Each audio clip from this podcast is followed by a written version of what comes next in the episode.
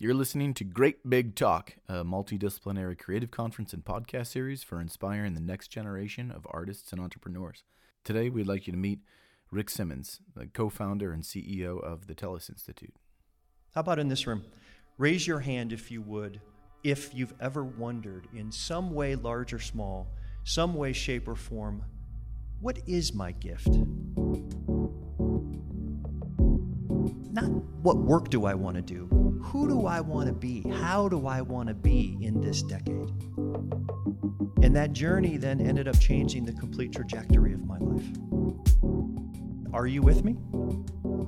You know, in some ways, liminal space can feel like a time or a place when you're too far into something to stop and not yet far enough in to know how in the hell it is going to play out. Have you ever been in that place? Yes, you run for 24 hours and whoever goes the farthest wins. There's a special psychosis that's associated with these events. There's mental health professionals all around. There is power in this thing we call liminal space, folks.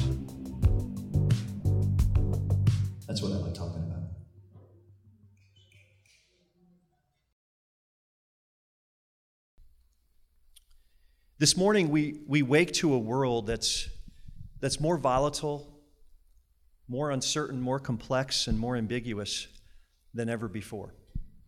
And the statistics tell us it's true. In the last 15 years, 52% of the Fortune 500 companies have disappeared. In 1955, the average life expectancy of a Fortune 500 company was 75 years.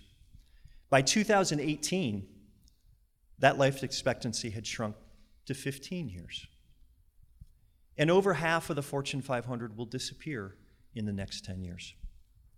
The fact is, the pace of change is accelerating, and it's accelerating at an accelerating rate. Now, let's examine some facts on a more personal level. The truth is, 71% of us would rather be doing something different with our lives. 73% of us spend the majority of our days distracted in our work. And 77% of us feel we can't and or don't bring our whole selves to work.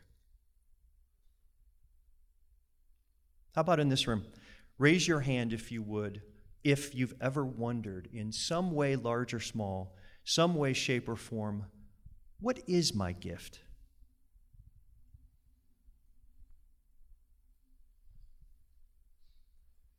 If you would also, by a show of hands, who among us has ever quietly or out loud asked themselves, Have I maximized my ability to give my gift to the world?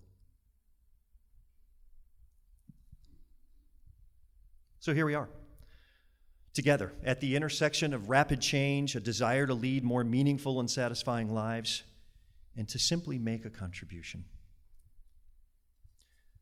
Well, I'm here to explore whether it's possible to unlock our greatest hopes, our deepest desires, and our very best selves amidst this tumultuous world. I'm here today to tell you that that's true. To help you locate the resource that helps you do this and harness its power for your benefit. Are you with me? Can I hear it on a one, two, three? One, two, three. All right periods of discontinuity that create an openness to change. This is how we define liminal space periods of discontinuity that create an openness, a disproportionate openness to change. Webster's defines liminal as betwixt and between, or a threshold, or essentially the space between one thing and another. Thomas framed it well. Here's to the trapeze artists. One, two, three. Gotta stay in your toes, guys. Come on.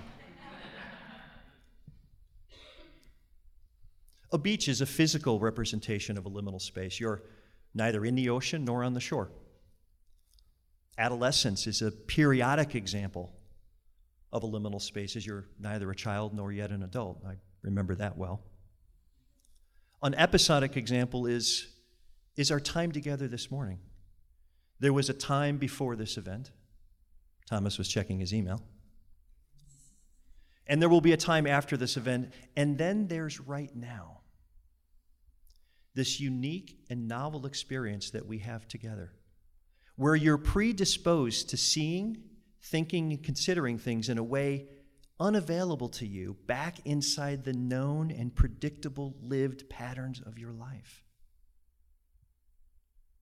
You know, in some ways, liminal space can feel like a time or a place when you're too far into something to stop and not yet far enough in to know how in the hell it is going to play out. Have you ever been in that place? Can you name a few of those? I'd like you to think for a minute, and I'd love to hear from you. It could, it could be giving birth, although I've heard that that can be a liminal space. It can be raising a child. It could be finishing a degree. It can be nine months into a product launch and it's going to take 12 months and you just don't know how it's going to play out. But I want to hear from you. Can you sort of just, by raise of hand and shout a voice, share a sort of a categorical example of when you've been in liminal space?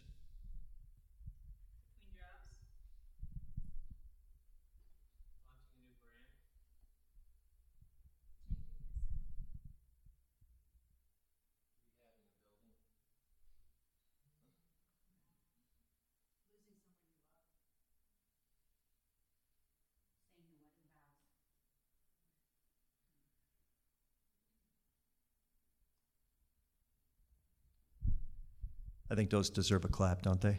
One, two, three. Excellent examples. And to support your thinking and your understanding of liminal space, and maybe to help unearth additional examples, your own additional examples of when you experience that dynamic, I'd like to share three short stories of my own. I call them Mom, Marathoning, and Maturity. So let me take you back 24 years. My mother was having a stent put in, a rather, at least today, a, less dramatic physical procedure. I don't remember how I got to the hospital. I remember I showed up. I was working 80 hours plus a week. And I showed up at the hospital. I went in to see her, and she looked, she looked bad, pale, big, unhealthy. And I went out to the lobby of the hospital and I wrote down four things that I had gotten away from in my life. And I don't know how I did, but I had. And one of those was that I used to be an athlete. I played college athletics. I, I, was, I had vitality, but I'd lost some of that. So I used that liminal moment to my mother's credit. I, I wanted to honor what I saw that, that day. And I went out the very next morning. True story put on my shoes. I was never a runner, I was going to run a couple of miles in my neighborhood just to prove to myself that I was going to get on track. And I couldn't run two miles. I walked the last half mile in. But I went out the next day, and I went a little bit farther, and went a little bit farther the day after that. And, and that journey then ended up changing the complete trajectory of my life. That's my liminal moment number one. Let me fast forward then another decade. And it's September, and I'm running in the U.S. Track and Field 24 hour run national championships. Yes, you run for 24 hours, and whoever goes the farthest wins. There's a special psychosis that's associated with these events. There's mental health professionals all around the, the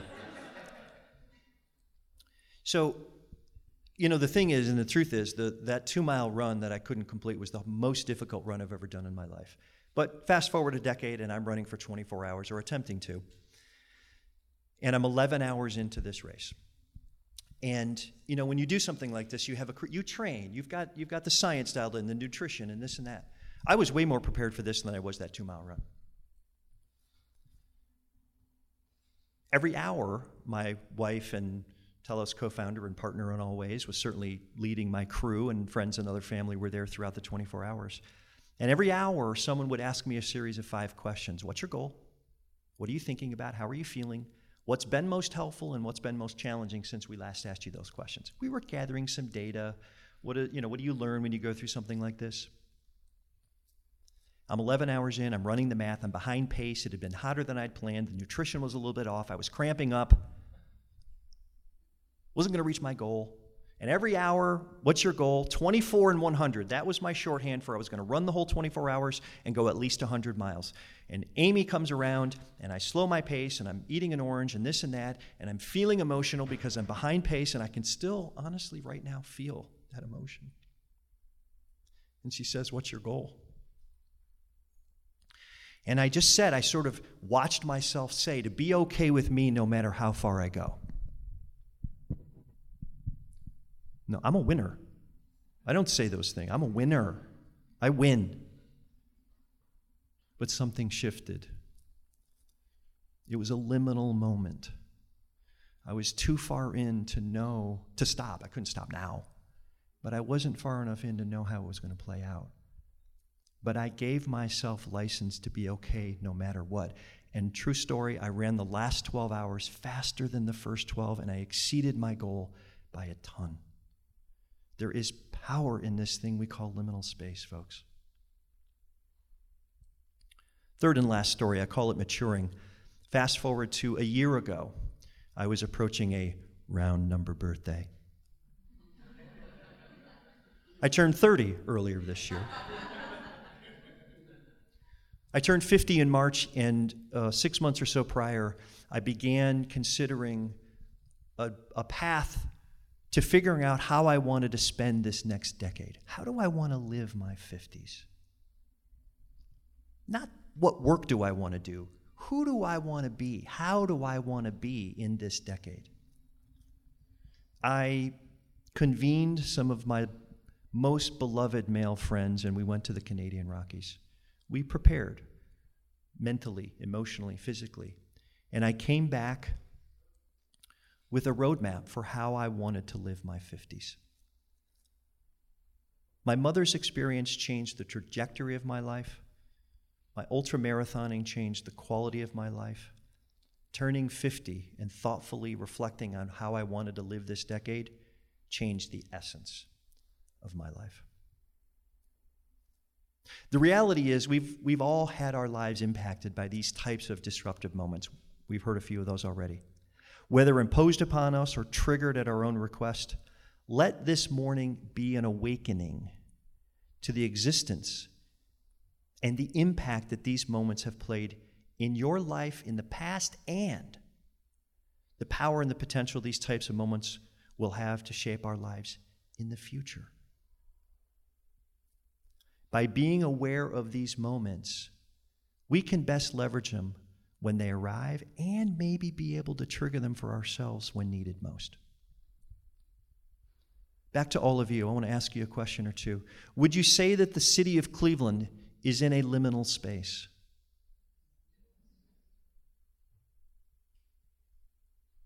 Would you say our country is at an inflection point of some sort? Is our global climate health, I'm not here to make political statements, is our global climate health at a tipping point? Has your own living or working relationship, has your own living or working or relationship situation recently changed in a way that allows for new patterns to be introduced? I heard a few earlier. Change is all around us. I'd actually like to invite you to think for just a moment about how liminal space is presenting in your own life right now, either at a societal level, if that is meaningful to you, at a professional level, if that's where you feel the sense of that inflection, or at a personal level. And I wonder if you might be willing to just turn to someone next to you without going into the, the, the details of that situation, but just share how liminal space is presenting for you right now in your life. Would you take a minute and just share with the person next to you? Can you articulate that?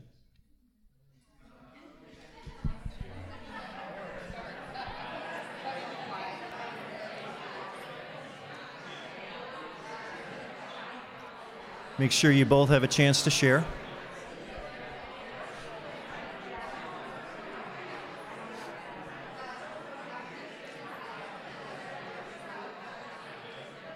All right.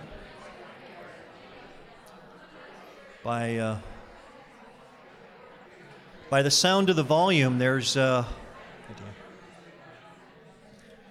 by the sound of the volume, there's liminal space all around us.